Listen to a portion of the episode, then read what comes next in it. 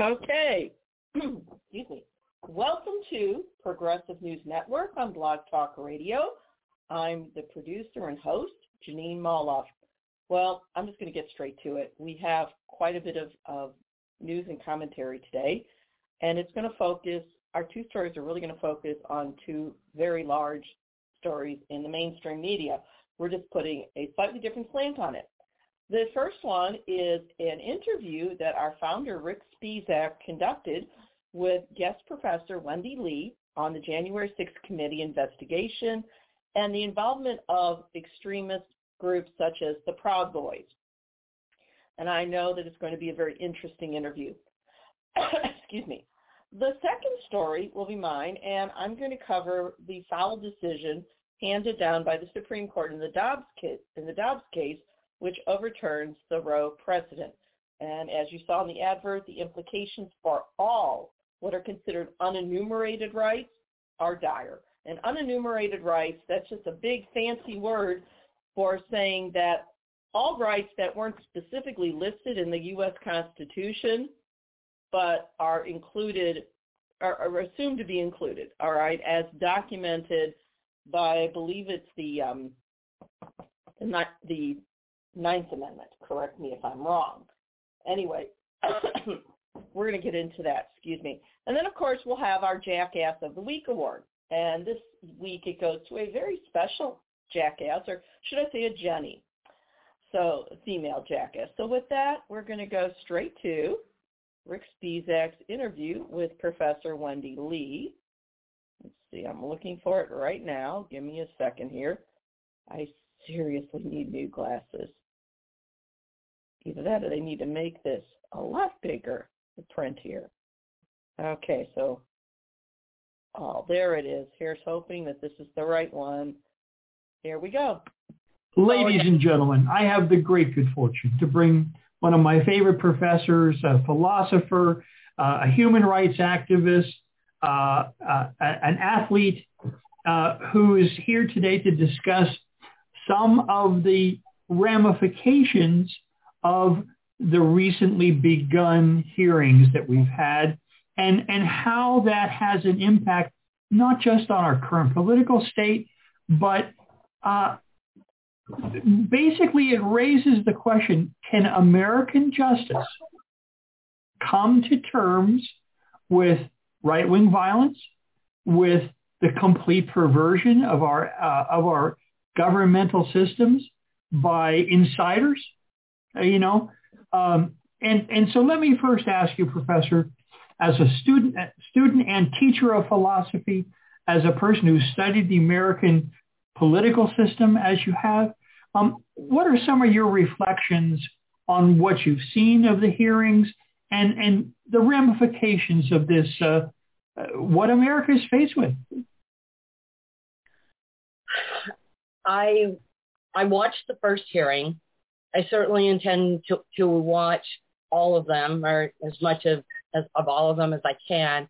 And I watch care, I watch pretty carefully.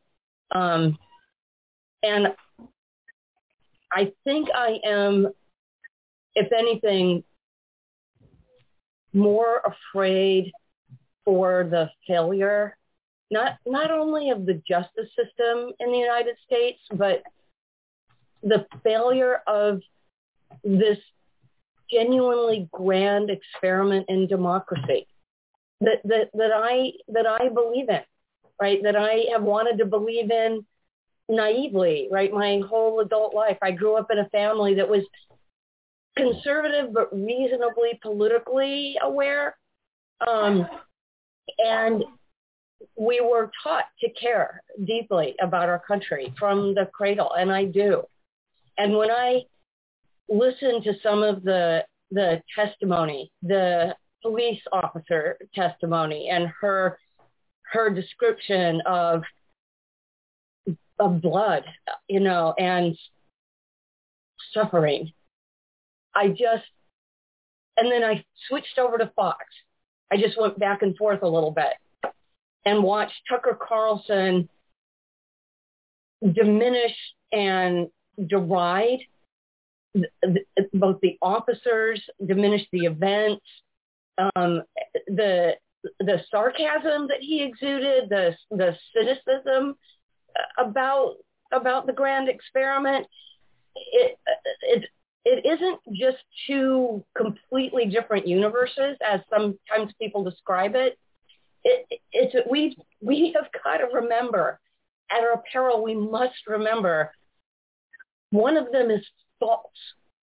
The narrative, the Fox, Tucker Carlson, Sean Hannity, Laura Ingraham narrative is a lie.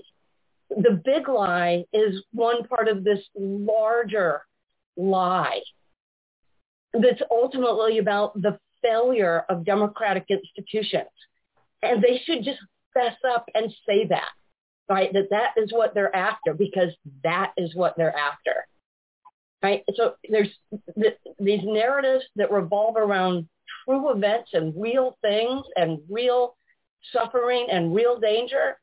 And then there's this whole smorgasbord of lies. And the two are so radically different from each other that it just kind of leaves your head spinning even to go back and forth between the channels. But I feel like we sort of have to do that so that we can be reminded of how important the truth is. I, I, I couldn't agree with you more.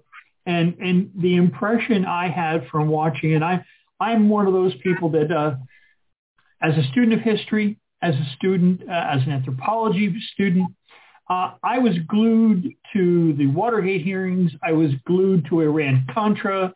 Uh, I was glued to the the the other farce of 9/11's invest, pseudo investigation, uh, and and I, I'm going to be glued to this. But I had that that simultaneous sense, on the one hand, that there are people who have the absolute respect for the values that our country was founded on. Mm-hmm. That that individual rights, the individual vote, and at the same time we find ourselves staring directly into the face of people who are happy to see totalitarian government as long as it lines their pocket. Mm-hmm. And I, I don't think that they're any eviler than that. I think they're simply mendacious. They're simply commercially driven. Uh, they would sell out their own mother, I'm sure, if they thought they had one.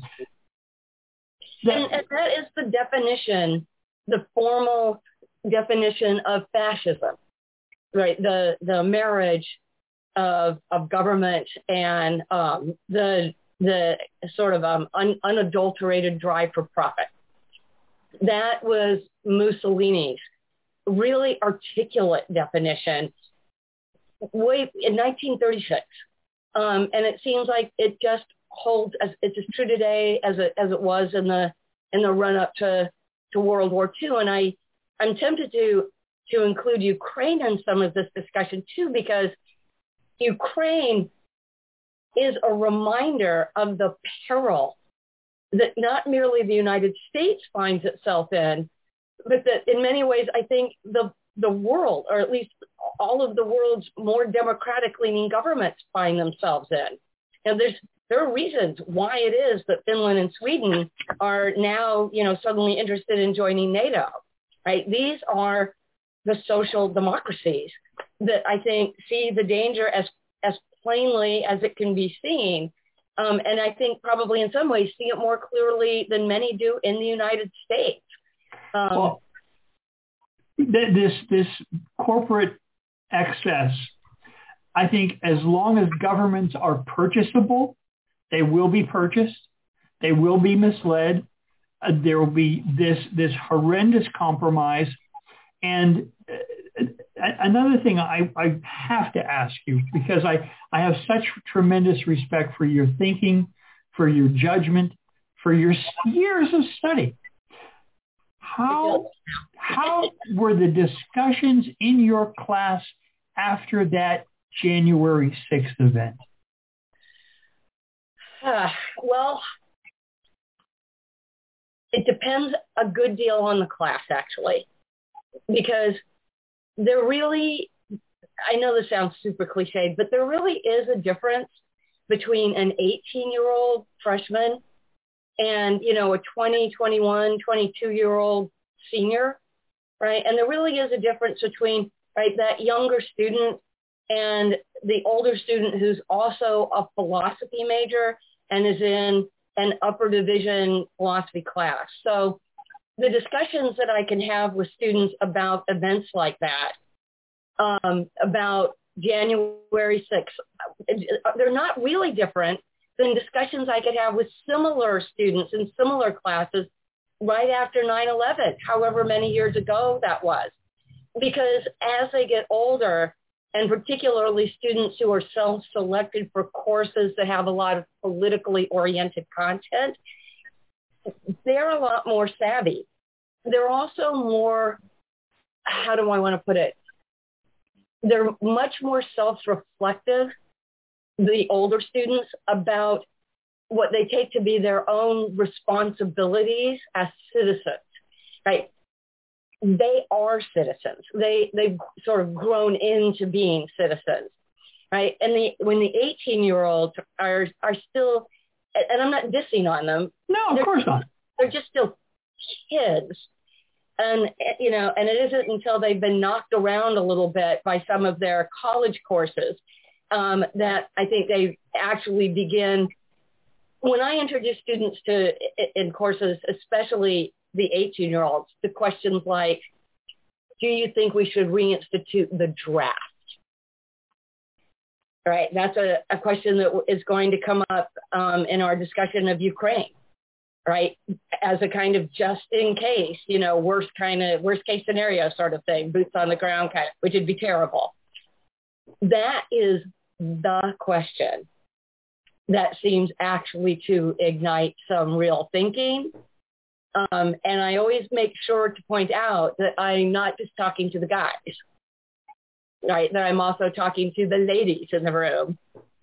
Um, because perhaps the next draft would be one size fits all, as it ought to be if there were. And I, I'm no fan of the draft, but that's the question that really ignites a fire in their brains because it impacts them directly. And that's that's where you reach them, you know, when you can impact them directly. You know, they announced this morning that there was a roundup of uh, right-wing activists yeah. uh, in Idaho who were about to uh, had plans to disrupt a uh, a gay pride event. Yeah. Uh, it it raised an issue with me, and I I don't think you can know what uh, uh, Sterling and Kiriakou and Snowden have told us without understanding the degree of monitoring that is ongoing. Mm-hmm. And I have to say, Professor, do you think there's any chance in the world that the powers that be were surprised at January 6th? No, no, it, it, it's hard. It, it, given everything that happened after 9/11 and all of the um, surveillance provisions uh, provided for by the Patriot Act, um, it's hard. It's just hard to imagine that intelligence wasn't better than than it was.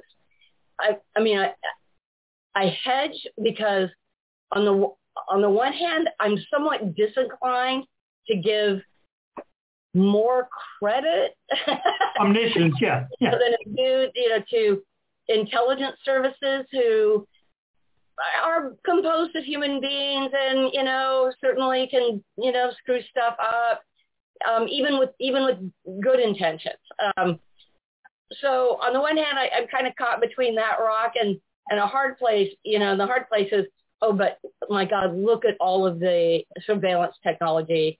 I, I mean, at, at BU, BU now wants to uh, film, right? All, all of our classes wants to have cameras in all of our classrooms. So now there are cameras in all of our classrooms. And every day when I walk into class, I unplug that thing every day.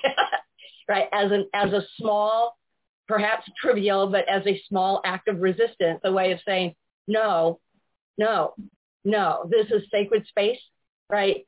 It, it it's um it's a it's like throwing a cold blanket on it to to be surveilling it to film it. Um, I, I'm not going to let you do that. This is private space between myself and my students. And so, you know, given that our lives, my point is that our, our lives are so pervaded, right? That surveillance is so pervasive. It's hard to imagine that they didn't know more. Um, but how much more and what more, uh, you know, I don't know. I think we'll find out more over the hearings. I think we'll know more by the end. Let me ask you a, another philosophical question. When when the president uses the systems of government to corrupt government, to thwart uh, the power of the election.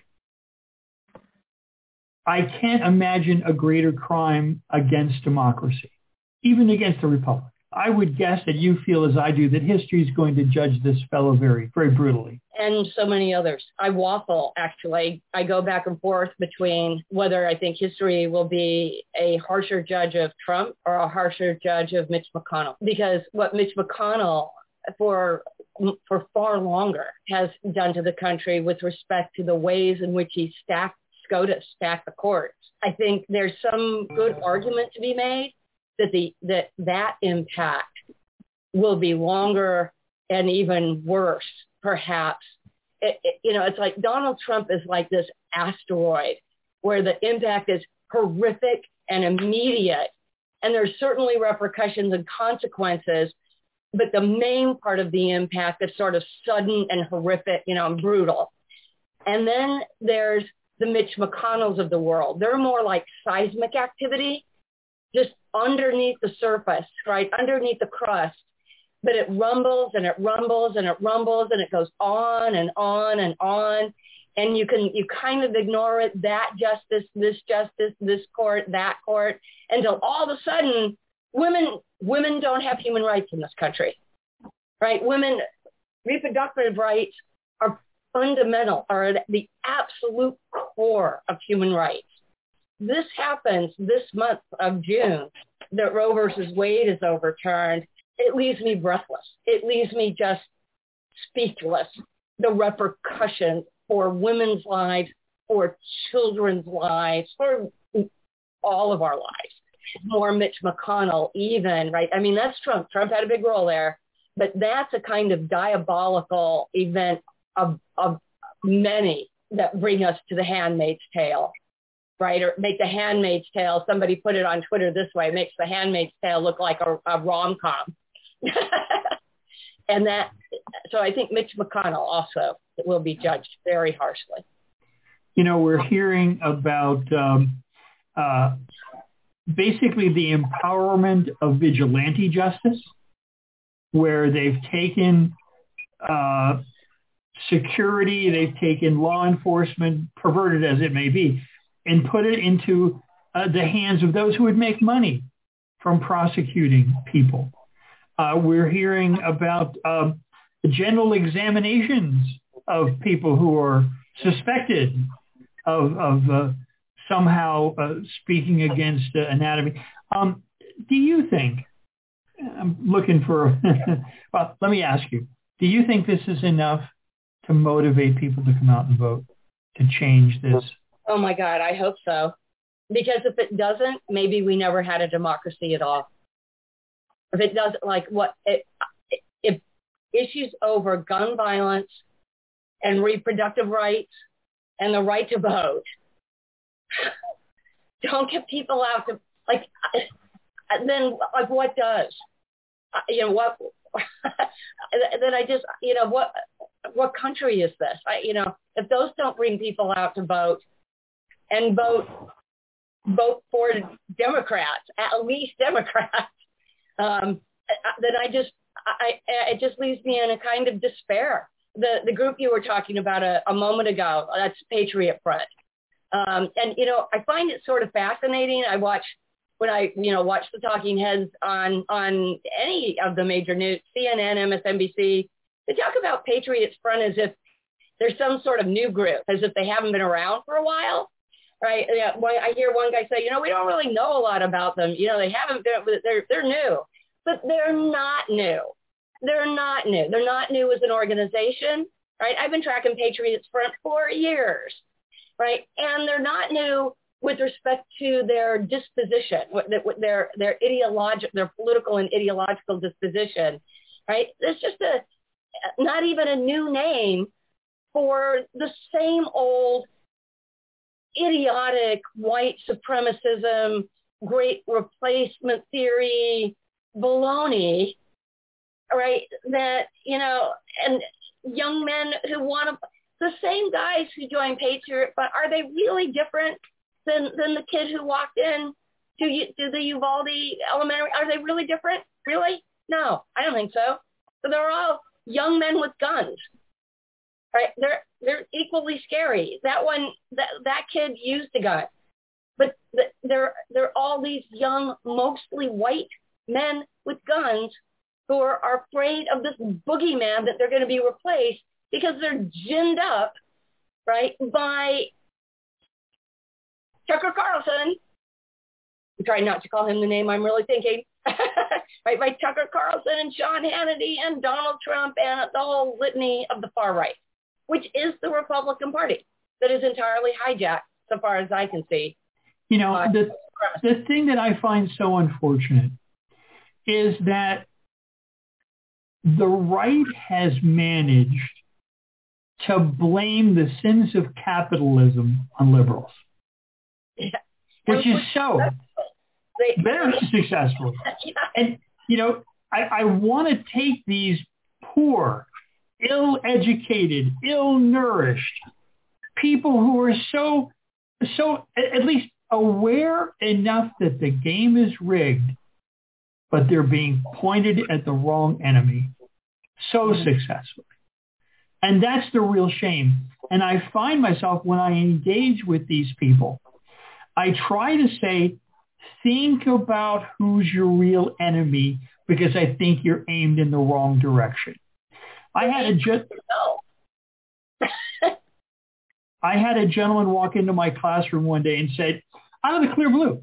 I mean, I'm introducing myself, and he's telling me that he's a teabagger, and and that it's the Mexicans that are the real problem. And I said, "My friend," I said, "Look, I understand what you're really saying. You're really saying that people who show up at the at the you know in the construction site are more and more Hispanic, but there's a reason why. Because the wages have been driven down and mm-hmm. people who are taking advantage of them realize they can take advantage of them more than mm-hmm. they can mm-hmm. take advantage of you. You're educated just enough to resent it. They're not. They're so desperate I said, but there's not one Mexican who's ever shipped a job overseas. You have to understand that. Yeah. And, and I heard the ultimate cliche just a few months ago. I've relocated to another part of the country. And, and I, as I'm obtaining garbage pickup service, right? Of course, free of, they don't recycle. No, that's an extra thing. But, but I'm talking to this gentleman in his mid 60s, runs a one-man garbage hauling business. And, and he, he walked into my house to talk to me, and my wife and I both had masks on. And he looks at him and he goes, you know, I don't believe in any of that virus or any of that socialism. And I thought, well, that's that's an interesting interesting intersection. He goes, you know, I'll tell you, this is just before the last election. He said, you know, I can tell you this that once this election's over, all this talk of virus, that's going to be behind us. And I said, you know, I, I'm a little puzzled. I, I don't see the direct connection between viruses and, and science and then somehow socialism, uh, unless you mean the socialism of we're all concerned that everybody stays safe. Is, is that it? He said, oh, no, no, no. That's not at all. He said, because see, whenever I get to be a millionaire, whenever I get to be a millionaire, I don't want someone telling me what to do with their with my money. And I thought, here is a this is the archetypal guy. This is this guy has bought this nonsense and he really thinks that he's in danger of becoming a millionaire and then further. So let me ask you this. I'm sure you were as touched as I was hearing the brave patriotism that supports the rule of law and justice and the right to vote. As as wonderful as that is, it was so terrible to, to imagine what she must have faced. Do you do you have hope that the U.S. Justice Department is going to bring charges at the top of this criminal syndicate? Yeah, I have. I think we have to hope. Um, so yes, I I think the I think the right question actually is, do I have faith that they will? I certainly have hope that they will. I don't. I'm not entirely. I, I set the bar lower. Yeah, I'm not sure. I understand that the wheels of justice can grind slowly. I understand. I, I, I really do understand that the importance of facts and having all of their ducks in a row and, you know, going after sort of the lower rung figures as a way of building the case toward the, right, the, the higher rung. I, I get it. And it's also been a year and a half, right, since J6. Um, and there are also elections coming up in November. Yeah and, and that, and that is terrifying. That is just terrifying. Um, you know, the way that those elections may go. Um, so I just, I can't not hear that clock ticking about a, a, time that's running out, time that's just, you know, getting to be shorter and shorter. And so I know that Merrick Garland is, is watching these hearings. Um, that's good. I'm glad. I hope he's watching really closely. And I hope that he's hearing things that he feels a moral and patriotic duty to, to act on that are clearly going to be consistent with, you know, tons of other evidence he's already got. I, I, I don't know that I think it's likely he's going to hear anything completely new. I don't know that I care about that so much. I just want him to hear enough that, that, that it's, that it's motivating. So I have hope. I don't know how much faith I have, but I know that the democracy is hanging on it. Uh, I'm I'm going to guess that um, if if our uh, respective state governments demand the teachers uh, arm. Oh no, no, no! I've already got a no weapons clause on my syllabi for this coming semester um, because PA is an open carry state, and so you know, and, and then I even have to put that on a syllabus. You know, grades, absences, essay assignments, weapons. what world is this that I'm living in? That I have to tell my students that they can't bring their AR-15s into my classroom. and yet, you know, I was at a um, at a March for Our Lives rally in Bloomsburg yesterday, taking pictures. And I took pictures of a counter protester. There were only two that I could see. And it, he was standing there on, on the corner just uh, sort of across the street from us with an AR-15. And I photographed him with his AR-15 and made it public, um, you know, as a way of illustrating just the stark contrast and that there's only two of those guys and a good, I don't know, 100, maybe 120 or so of us, which considering, you know, that this is a really conservative red state small town, I was very proud of my community yesterday. Well, I, I can't thank you enough for, for you generously giving your time to this conversation. I will ask, my dear, as a, as a philosopher and teacher of philosophy, if you had some final message for our listeners, what would you say to either listen for or to try to soak up from this important set of hearings? I think first I would say simply um, make it a point to watch them. It, it is it is your patriotic duty. It is your patriotic and moral duty if you care at all about your country your neighborhoods, your states, your communities, you must watch them. Um, listen for consistencies and inconsistencies, logic and illogic. Um, listen for things that you things that you might want to ask your own state representatives about. Right? I mean, in PA, we have Doug Mastriano, who is running on the Republican ticket for governor of the state, and there are pictures of him inside the Capitol building on that day. Right? Um, you know, we've got Scott Perry, who, who apparently asked for, you know, a preemptive pardon from Trump, and now he denies it. Right?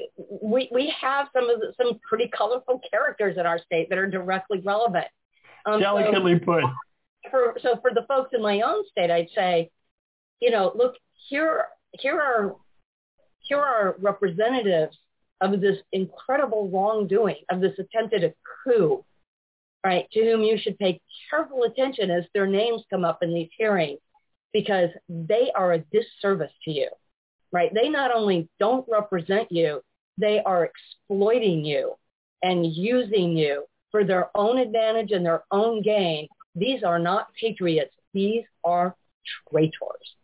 And I don't use that word lightly. These are traitors. Well, thank you, my friend. Uh, I can't thank you enough. It's always a breath of fresh air to talk to someone with your perspective. So, you are welcome. Thank you so much, my friend. Take care of yourself. Be safe. Yep, you too. You as well. Bye. Bye-bye. Okay. So that was Rick Spisak's interview with Professor Wendy Lee uh, about the events of January 6th and the commission and really the, the hopes and dreams and the fears of for the future. Excuse me. I'm going to try not to cough too much today. So now we're going to get to my piece, and it deals with, of course, the Roe reversal. Now, I'm going to do something today that I don't normally do. Usually, I come on I come on air and I have a really long outline. I download the information that I actually speak to, and uh, that includes the sourcing, all of it. And then I just speak a little more casually. And I'm going to start this segment with that, but then what I'm going to do actually is regarding the Roe reversal, I published a piece in BuzzFlash. I'm a featured columnist there. And it's part of a series that I am doing, which is called the series about judicial capture. And you have to understand that's an odd phrase. What's judicial capture? Well, judicial refers to the judiciary, the courts, and capture means that basically uh, there's some criminality going on. So when we refer to judicial capture, we're talking about a court system that has been not only morally compromised, but has been legally compromised.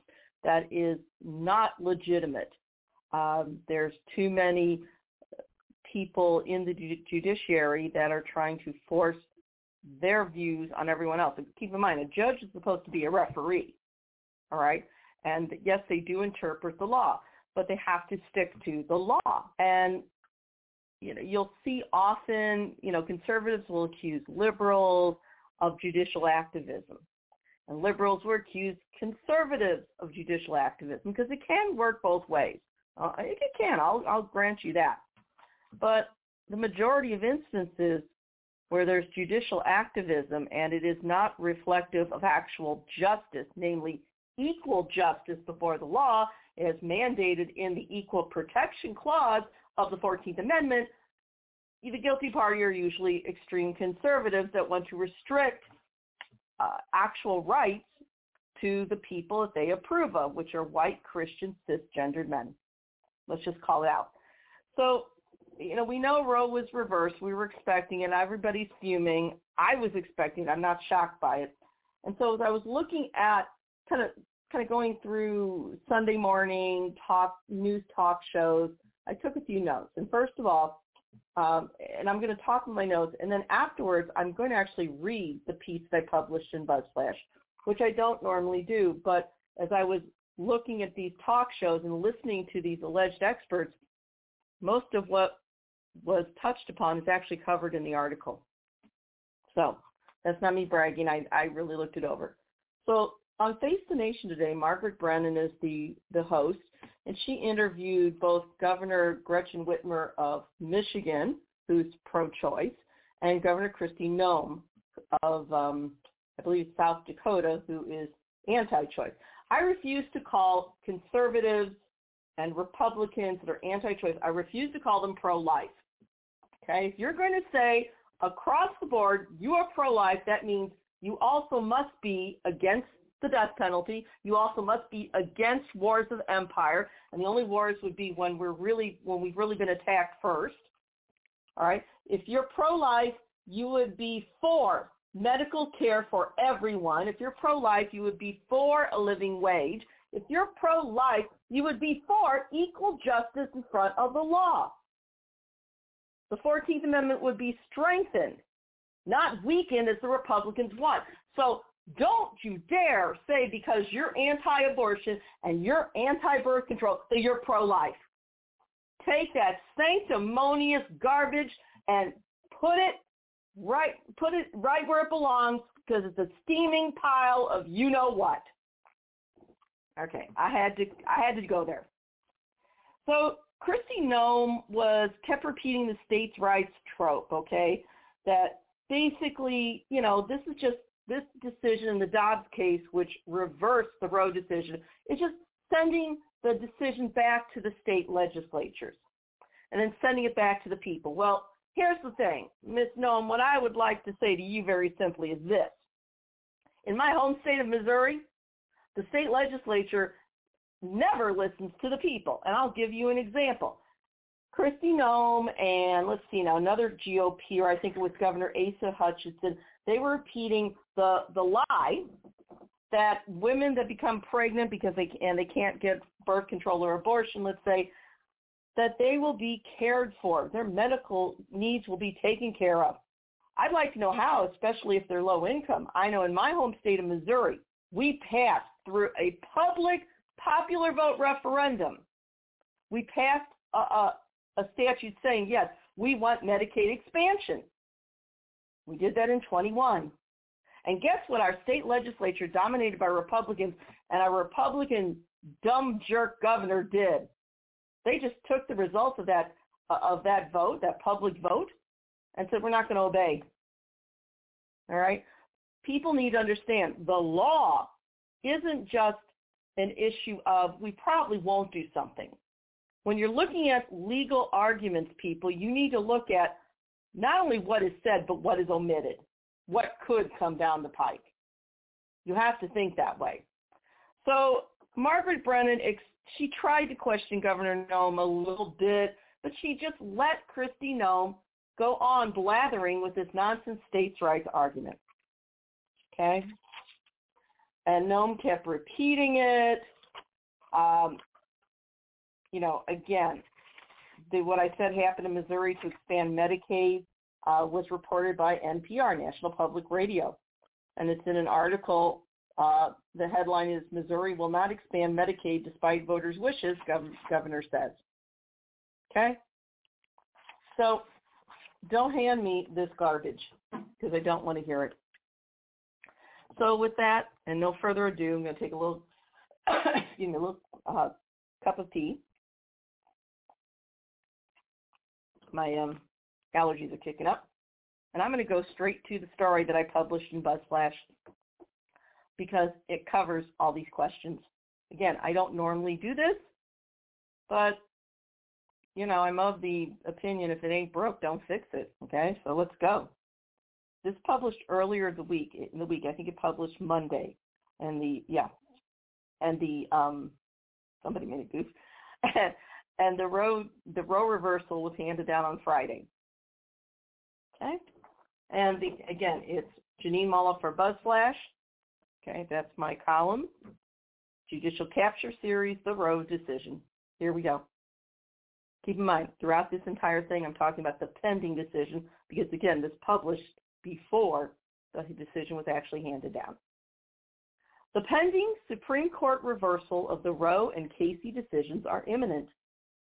The leaked decision in draft form is not only an attack on abortion rights under any circumstance, It is also an indirect attack on associated privacy rights, which are necessary to fulfill the promise granted by the equal protection and due process clauses of the 14th Amendment.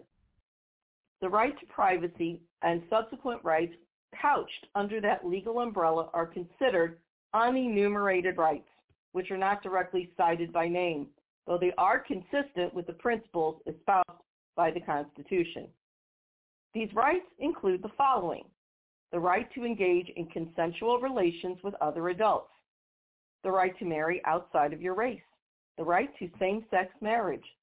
The right to control your reproductive life by using contraception.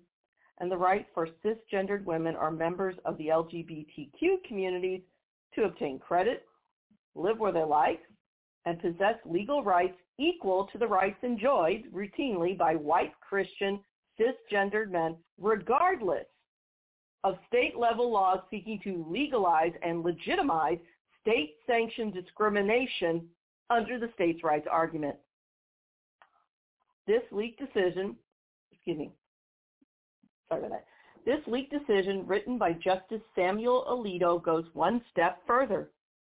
It transfers power from the federal judiciary to individual state legislatures.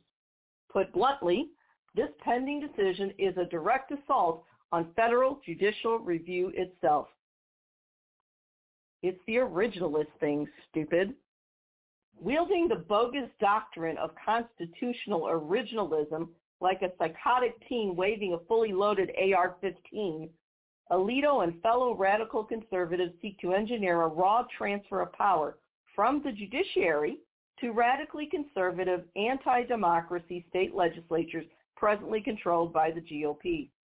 With a sweep of a pen, Alito and company will allow for the revival of Jim Crow and the subsequent ersatz neo-confederacy, which will be immune from any federal judicial review. The process by which this transfer will occur is Machiavellian in scope and intent. Alito's majority opinion goes far beyond abortion rights and associated unenumerated rights couched within the privacy argument. Alito has written a judicial edict which disbands the authority and legitimacy of judicial review itself on the altar of the old states' rights trope. It could be considered the logical conclusion to a multiple decade-long campaign specifically created to dismantle federal supremacy both in Congress and the courts. So how did this single pending decision pose a direct threat to judicial review itself? The foundation of Alito's argument is crafted by elevating history and tradition over actual legal precepts, and it sets the stage to rescind any unenumerated rights at a wholesale level rivaling Walmart. Reasoning behind pending Roe reversal. By now, the global legal community is painfully aware of this leaked draft, which promises to reverse the Roe and Casey decisions respectfully, respectively. Excuse me. The lay community is also aware that the unenumerated right to privacy is also in jeopardy, and the ramifications are dire, contrary to the urban myth constructed by anti-abortion, anti-women's rights groups. Roe was not singularly an abortion decision. It was a reasoned response to state-level intrusion on privacy rights. Though privacy rights are not specifically mentioned in the Constitution, they are alluded to as necessary to fulfill the promise cited under the 14th Amendment, specifically via the due process and equal protection clauses. Within this framework, various rights were granted by striking down state laws which denied equal rights to racial minorities, women, and the LGBTQ communities. No longer could states deny interracial or gay couples the right to marry. No longer could states deny women the right to control their reproductive lives by using birth control. No longer could states criminalize gay sex, essentially criminalizing being gay. Every one of these activities were protected under the judicial umbrella of privacy rights. So how did privacy rights incorporate the right to marriage equality, birth control, and abortion? Privacy rights explain. Take a little sip of tea right now. I'm hoping my voice will keep going. All right. Noted legal expert Marjorie Cohn recently published a piece which condemned this attack on privacy rights. Excuse me. Cohn wrote, wrote the following, quote, Alito's explosive draft opinion in Dobbs v. Jackson Women's Health Organization, which was leaked to Politico, Samuel Alito overrules Roe v. Wade and Planned Parenthood v. Casey. His draft holds that abortion is no longer a constitutional right and leaves the fate of those who seek abortions to the vagaries of state laws. And this, these uh, quotes from Marjorie Cohn come from her article, which published in Truthout.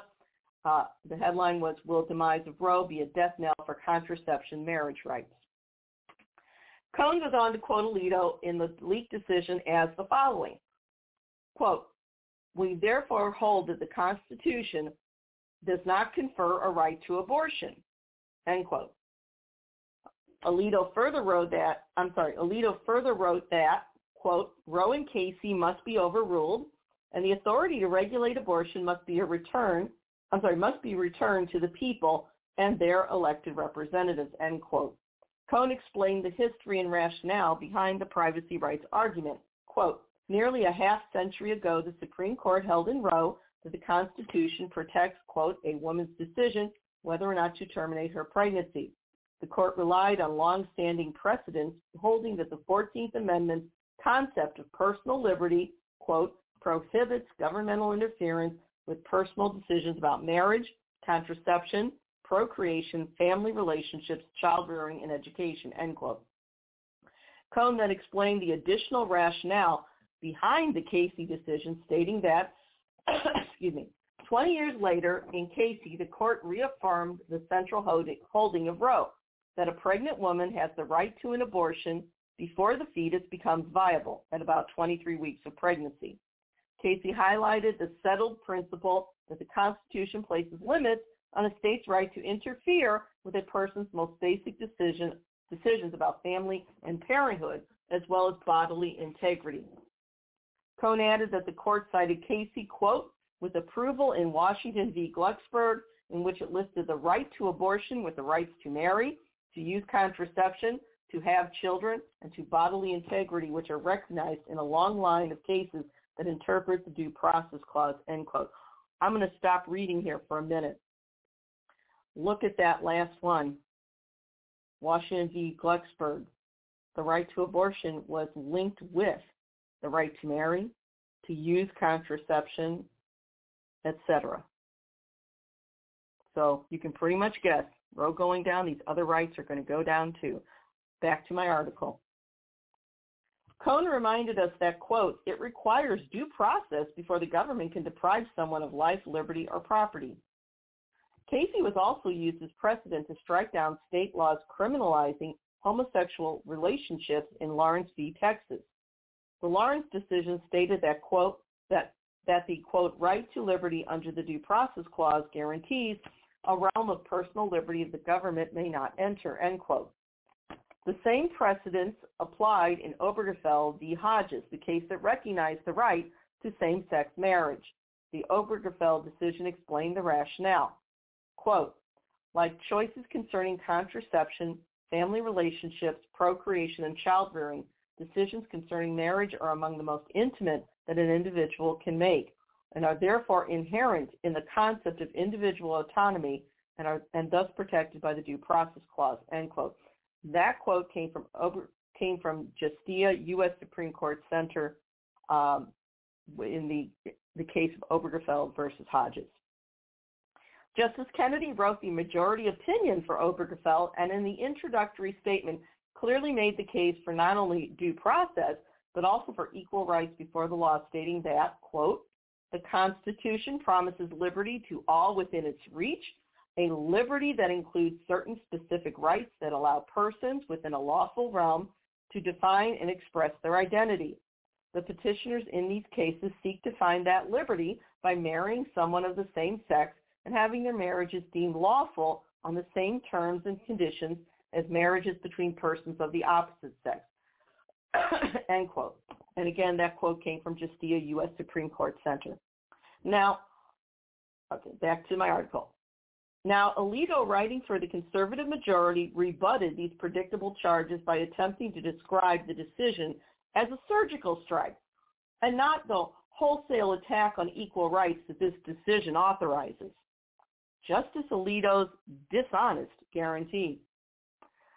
Alito wrote in the leaked draft opinion for Dobbs a disingenuous guarantee that this decision would not undermine any other related rights to quote Alito from the leaked draft, quote, we emphasize that our decision concerns the constitutional right to abortion and no other right. Nothing in this opinion should be understood to cast doubt on precedents that do not concern abortion, end quote. And this uh, quote came from the uh, Politico piece of, that included the initial draft of the decision. Back to the article.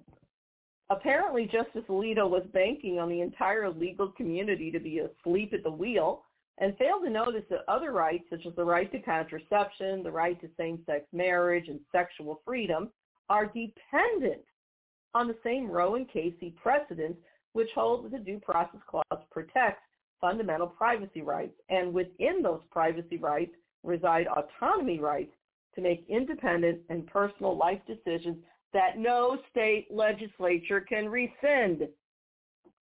Mark Joseph Stern wrote for Slate that Alito's draft opinion, quote, disavows the entire line of jurisprudence upon which Roe rests, the existence of unenumerated rights that safeguard individual autonomy from state invasion. Um, Stern added, quote, Alito asserts that any such right must be deeply rooted in the nation's history and tradition, and access to abortion has no such roots. And that's from uh, the Slate article that Stern wrote, Supreme Court leaked ab- abortion draft, how the court plans to overturn Roe v. Wade.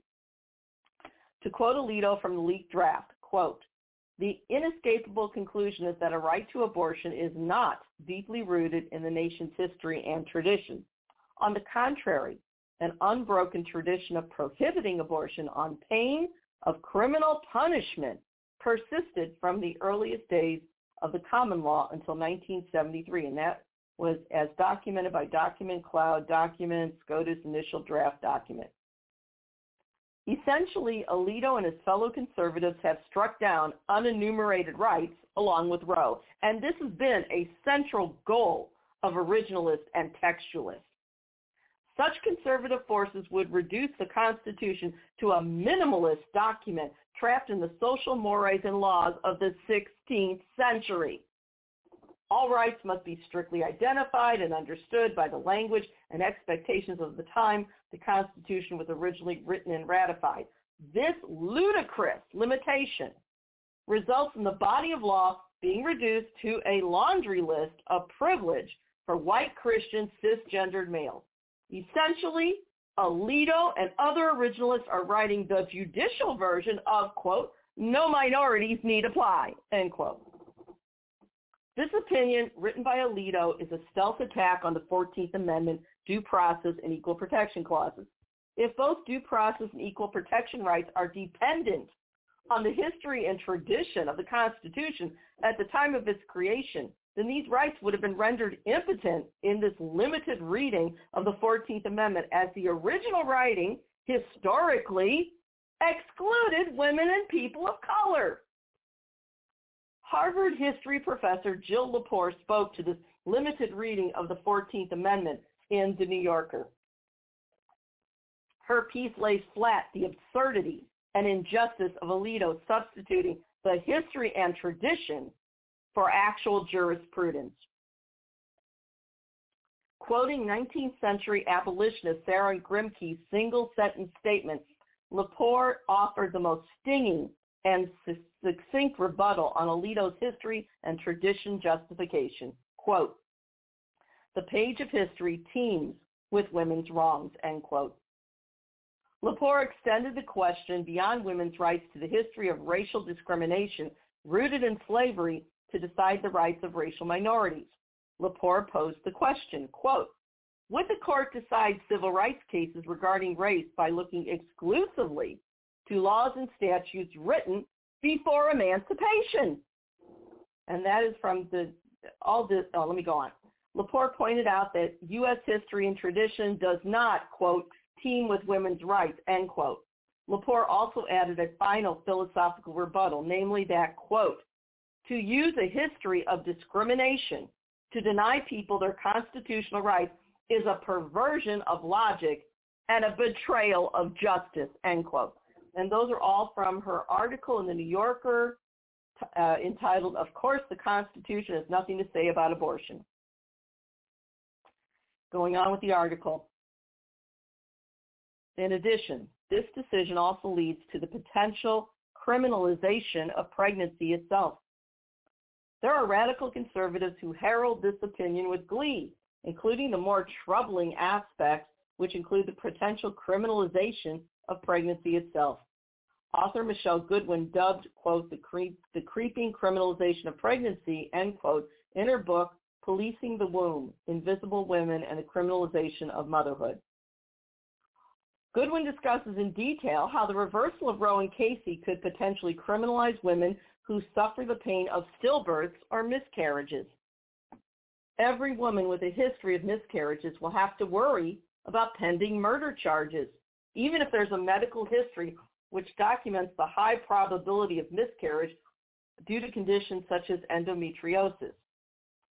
Women lacking health insurance or who are forced to work during difficult pregnancies could lose their child and face murder charges.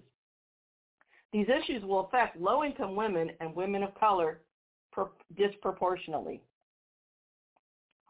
T.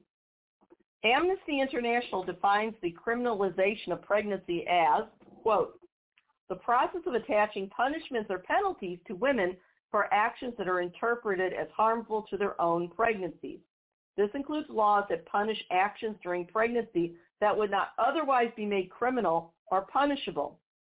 It also refers to other laws not specific to pregnancy, but which are either applied in a discriminatory way against pregnant women and or have a disproportionate impact on pregnant women who can, pra- who can in practice work as de facto criminalization. And that comes from Amnesty International. The report is USA Criminalizing Pregnancy, Policing Pregnant Women. Essentially, reversing both Roe and Casey not only potentially criminalizes pregnancy, it will leave many women in a constant state of anxiety regarding even wanted pregnancies. Excuse me. Need a little drink here. Would a woman's type of work potentially pose a danger to a developing fetus? Will we go back to the days when women were forbidden to smoke, drink, or work outside the home during a pregnancy? Additionally, will infertile couples be charged with manslaughter when multiple embryos are discarded? Will stem cell research be ended and scientists criminally charged? Will women, will women requiring an abortion to save their lives be left to die in our maternity suites? Real-world ramifications include a 14th Amendment sacrifice to states' rights trope. Excuse me, folks. oh. Sorry about that. While this sounds like hyperbole, these possible outcomes are very real, especially when viewed through the judicial lens of states' rights. Alito and fellow conservatives consider this dangerous ruling a case of simply returning the issue of abortion to each state legislature. This has been the mantra idolized by conservatives since the injustice of Jim Crow. Now, this neo-Confederate philosophy has been more recently popularized by conservative brats like Ben Shapiro, who wrongfully claimed the SCOTUS decision, quote, returns the issue of abortion to the state legislatures where it originally resided. And the fact is that the Constitution of the United States has nothing to say about abortion. And these quotes from Ben Shapiro come from his YouTube program. The headline is Ben Shapiro breaks down leaked Supreme Court draft decision on abortion. Shapiro further pontificated that the Roe decision was crafted, quote, on the basis of no precedent, on the basis of nothing in the constitutional text, on the basis of no real logic, decided to simply usurp the issue and then top down a bunch of non-elected judges decided that they were going to decide the issue for all of America, end quote. Now, to be fair, Shapiro was correct in one aspect, namely that the SCOTUS, in other Supreme Court, overruled the totality of state-level legislatures with the Roe and Casey decisions. Shapiro conveniently omitted some history regarding state laws that denied equal rights to women and the LGBTQ communities. Prior to 1973, state legislatures throughout the United States passed laws that not only criminalized abortion, but also criminalized birth control, interracial marriage, gay sexual relations, child rearing practices, and educational choices. Essentially, state legislatures criminalized being a woman or being gay. The Equal Protection Clause of the 14th Amendment was trampled by the states' rights argument. Keep in mind that the same states' rights argument provided the philosophical underpinnings for the Confederacy and later for Jim Crow. Alito wrote the, quote, opinion of the court where he blatantly stated the following, quote, we hold that Roe and Casey must be overruled. It is time to heed the Constitution and return the issue of abortion to the people's elected representatives. End quote. And that was found in the Politico piece. This statement represents the court abdicating their responsibility to adjudicate. Alito wasn't sending a decision back due to technical errors. He sent the case and the issue back to the states, literally declaring that the court had no right of judicial review over the activity of state-level legislatures. This irresponsible action is unfathomable, unfathomable in its criminal negligence. You would think that Alito would be satisfied with his handiwork, but this was not the case. Alito arrogantly claimed that this decision was eradicating another unjust Supreme Court precedent on the same scope as Dred Scott v. Sandford and Plessy v. Ferguson. With the arrogance of the comically infamous church lady popularized by Dana Carvey on Saturday Night Live, Alito claims the mantle of civil rights savior with this decision. Adam Serwer wrote in The Atlantic that, quote, Alito claims to be sweeping away one of the great unjust Supreme Court precedents, such as Dred Scott v. Stanford, which held that black people had no rights white men were bound to respect, or Plessy v. Ferguson, which upheld racial segregation. And this is from um, I'm sorry here. This is from Serwer's piece that ran in The Atlantic. Headline, Alito's plan to repeal Roe and other 20, 20th century civil rights. So all these Serwer quotes are coming from that piece. Serwer pointed out Alito's galling hypocrisy, alleging that Alito used the logic of the Plessy case to justify the state's rights argument as long as each individual state legislature deemed the statute reasonable. Alito's, and okay, I'm going to read that part again. Serwer pointed out Alito's galling hypocrisy, alleging that Alito used the logic of the Plessy case to justify the state rights argument as long as each individual state legislature deemed the statute, quote, reasonable, end quote. And this comes from supreme.justia.com. Alito's argument allows for state legislatures to decide what is reasonable regardless of whether such statutes violate the Equal Protection Clause of the 14th Amendment. This judicial permission slip from the Supreme Court would grant state legislatures the right to discriminate with impunity, even as Alito wrote, quote, when the laws at issue concern matters of great social significance and moral substance, end quote. Georgetown, law, Georgetown University law professor Aderson Francois explained to Serwer, Quote, Plessy is at its absolute core a states' rights case in which the court envisioned a notion of federalism so weak, so toothless, so bereft of substance that the federal government had no legitimate role in protecting black people from states imposing racial segregation upon them. This draft does the same thing. It envisions a notion of federalism so weak, so toothless, so bereft of substance that the federal government has no legitimate role in protecting women from states imposing forced births upon them. The implications of this illegitimate decision. The implications of this leaked decision are vast and dire. Contrary to Alito's specious claim that this decision only concerns itself with abortion, this decision is the first trial balloon meant to nullify all unenumerated rights. And that came from a piece in the Atlantic what Roe could take could take down. Law professor Stephen Vladeck at the University of Texas at Austin explained further, quote, the majority can believe it's only eviscerating a right to abortion in this draft, but the means by which it does so would open the door to similar attacks on other unenumerated rights, both directly by attacking the underpinnings of those doctrines and indirectly by setting a precedent for such an attack. And again, this comes from Serwer's piece uh, in the Atlantic, Alito's plan to repeal Roe and other 20th century civil rights. Okay. In conclusion, excuse me, more. In conclusion, the pending leak decision of the Dobbs case promises to end any abortion rights at the federal level. Leaked documents have revealed that SCOTUS, Supreme Court, plans to transfer power back to individual state legislatures by abdicating any role of federal judicial review. Justice Alito wrote the majority opinion, which can only be called an endearing opine to the days of the Confederacy and later Jim Crow, where state legislatures ruled supreme, routinely violating the very human rights espoused in the Constitution with impunity. The human rights declared so piously in the Constitution are sacrificed on the altar of states' rights. It is ironic that while Trump lost the 2020 election, he won the legal battle dedicated to eradicating the 14th Amendment by rendering the equal protection and due process clauses virtually impotent.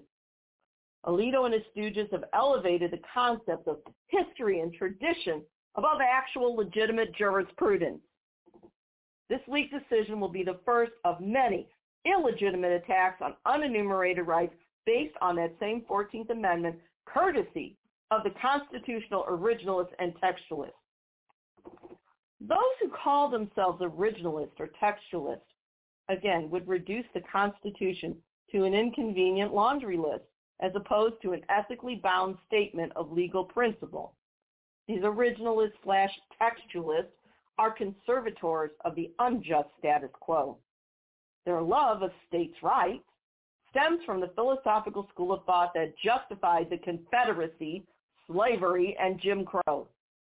They are the handmaidens of unbridled corporate power, and they use the violence of white supremacy, misogyny, homophobia, and economic inequality to continue state-sponsored oppression on the behalf of that same unbridled corporate power. Alito and fellow conservatives have prostituted their professional credibility with this academically unsound and unjust decision. They never heard the words of a true justice, namely Ruth Bader Ginsburg, when she eloquently stated her vision for a truly just legal system to quote, to quote, to quote the notorious RBG, Ruth Bader Ginsburg, quote, I didn't change the Constitution. The equality principle was there from the start. I just was an advocate for seeing its full realization, end quote. And that was my piece in uh, BuzzFlash. I hope that you check it out. It covered everything. I didn't feel like I needed to add hardly anything else, truth be told. And that is really a sad testimony to our system. Now, hopefully I won't disconnect everybody. Give me a second here. I need to get a certain special effect. All righty. Uh, give me a minute. Sorry about this, folks. Give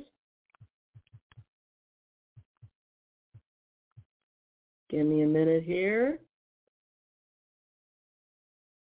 Okay, I, I got to get this this sound effect. Alrighty. Uh, give me a minute. Hopefully I'll find it because we're coming to our special. Here we go here. So now we are headed to,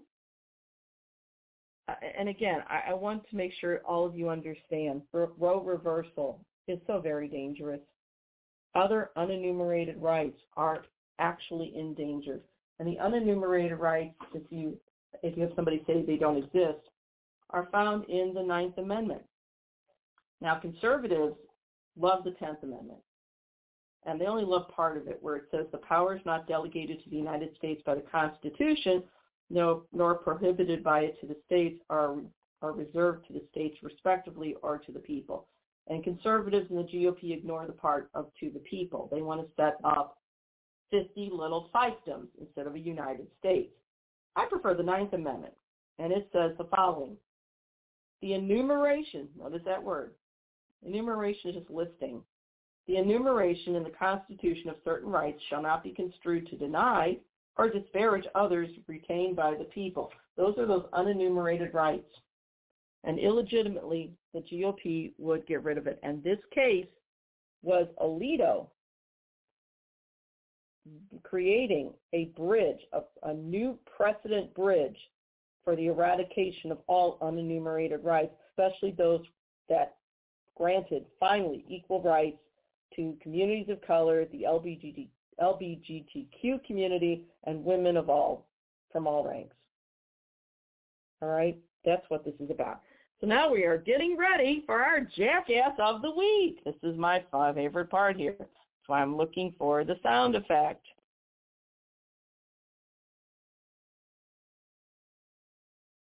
It's time for our Jackass of the Week. All right. This week, we have a very special jackass, or should I say a Jenny. And it's Congresswoman Elise Stefanik. Now, Stefanik is a new rising star in the GOP. When she first entered Congress, she was a Republican, but she was she didn't like Trump. And then she saw Trump build more power. Now she loves Trump. And this was a piece that was in Business Insider, but it originated with Media Matters for America, where Stefanik recently endorsed another GOP candidate by the name of Car- Carl Paladino. And she did so knowing that, Car- that Paladino made a statement that Hitler, quote, is the leader we need today. We need somebody inspirational, end quote. I'm not kidding. Okay? Um, keep in mind, this is Paladino was saying he recently heard someone talk about how Hitler, quote, aroused the crowds. And then Paladino commented that, quote, that's the kind of leader we need today. We need somebody inspirational. We need somebody that's a doer and has been there and done it, end quote. Well, it's true. Hitler did inspire the genocide the, of the immoral genocide of 11 million people, of which 6 million were Jews for no other reason other than they existed. And Stefanik is the third-ranked Republican in the House, and here she endorsed Paladino's campaign as documented by her own Twitter account. Now, Paladino's a businessman, uh, according to this article, and he's a Republican politician. He's appeared as a commentator on Fox News and Fox Business, no shock there. Um, and he announced his congressional campaign for New York's 23rd congressional district. Turns out Paladino has a long history of making bigoted remarks. Again, it's documented by publicaccountability.org. Um, Media Matters reported uh, earlier that Paladino shared a post on Facebook where he portrayed uh, mass shootings that occurred recently in Buffalo and Uvalde, Texas, as false flag attempts. I'm sorry, false flag attacks, and that these false flag atta- attacks were meant to help Democrats, quote, revoke the Second Amendment and take away guns, end quote. So once again, Paladino is the guy who said he, he was he was on uh, among other things February 13, 2021. He was in the Our House radio show. Okay, it's a podcast, and he was um, the program is hosted by real estate executive Peter Hunt. And Hunt asked Paladino, how would you quote rouse the population to get people you know motivated about change? And Paladino said the following quote I was thinking about the other day about somebody had mentioned on the radio Adolf Hitler and how he aroused the crowd. And he would get up there screaming these epithets, and these people were just, they were hypnotized by him. I guess, I guess it's the kind of leader we need today. We need somebody inspirational. We need somebody that is a doer, has been there and done it. Kid you not. This is who, you know, Elise Stefanik thinks is somebody she should endorse. Okay? So once again, Brava for Elise Stefanik, the jackass or Jenny of the week here at PNN. You stepped right in it, Elise. Or as the World Bank president spoke on Face the Nation today about how the lack of fertilizer globally is resulting in lower crop yields and food scarcity. I'd recommend that the World Bank visit the GOP, the conservative justices on the Supreme Court, the Federal Society, and especially Stefanik's office, as they are full of it. So that's our jackass of the week. Brava, Elise Stefano. Brava. Okay, so that is our show for this week. I hope you learned something. I hope you enjoyed it. If you want to check out my my uh, journalism, you can go to BuzzFlash, B-U-Z-Z-F-L-A-S-H. I'm running a series as the featured columnist that is titled Judicial Precedent. There are three parts right now. Um, I will be setting up a Substack account soon. I, I know it's been a really rough week, and it's easy to feel discouraged. It just is. Why I had a little levity at the end of it. But the fact remains, this is not the time to be frightened. We don't have time for fear.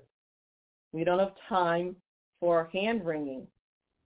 All of us that believe in equal rights have to band together and we have to work together and stick together like glue that nothing can break us apart. That is the only way we will defeat these fascists because that's what the GOP has become. They are the party of white supremacy. They are the party of the Confederacy, the Neo-Confederacy, and they are the party of neo-Nazism. Keep your fight going. All I can say. And together, as a friend of mine in Bangladesh said, we will change the world and for the better. With that, I say good night and God bless us.